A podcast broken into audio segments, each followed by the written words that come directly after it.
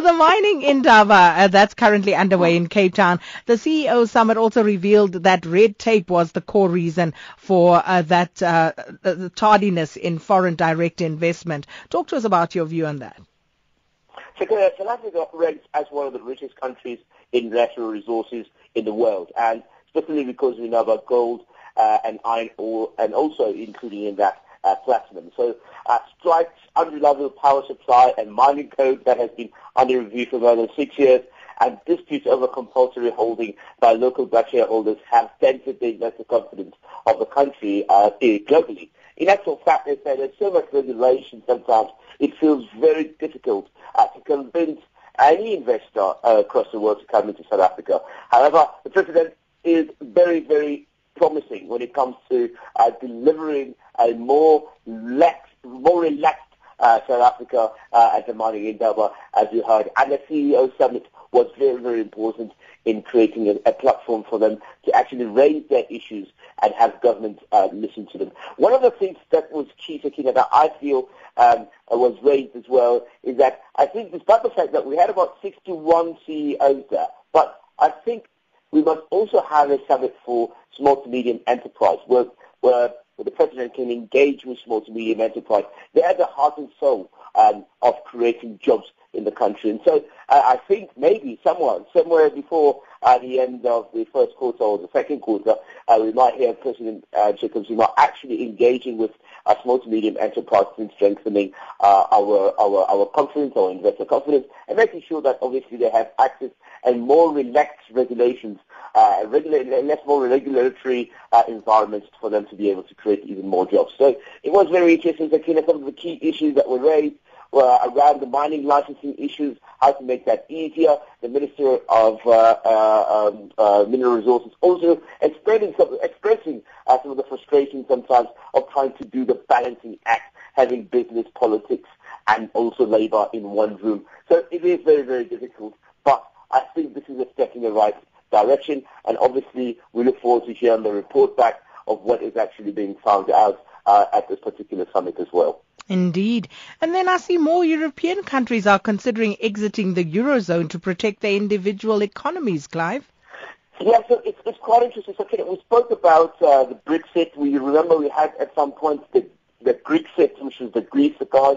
Um, and now, now France is considering also exiting uh, the Eurozone. Um, uh, it's not finalized, but it's been put to the uh, French Parliament as regards to how they can stabilize their economy as they look to plan for the future without François Hollande.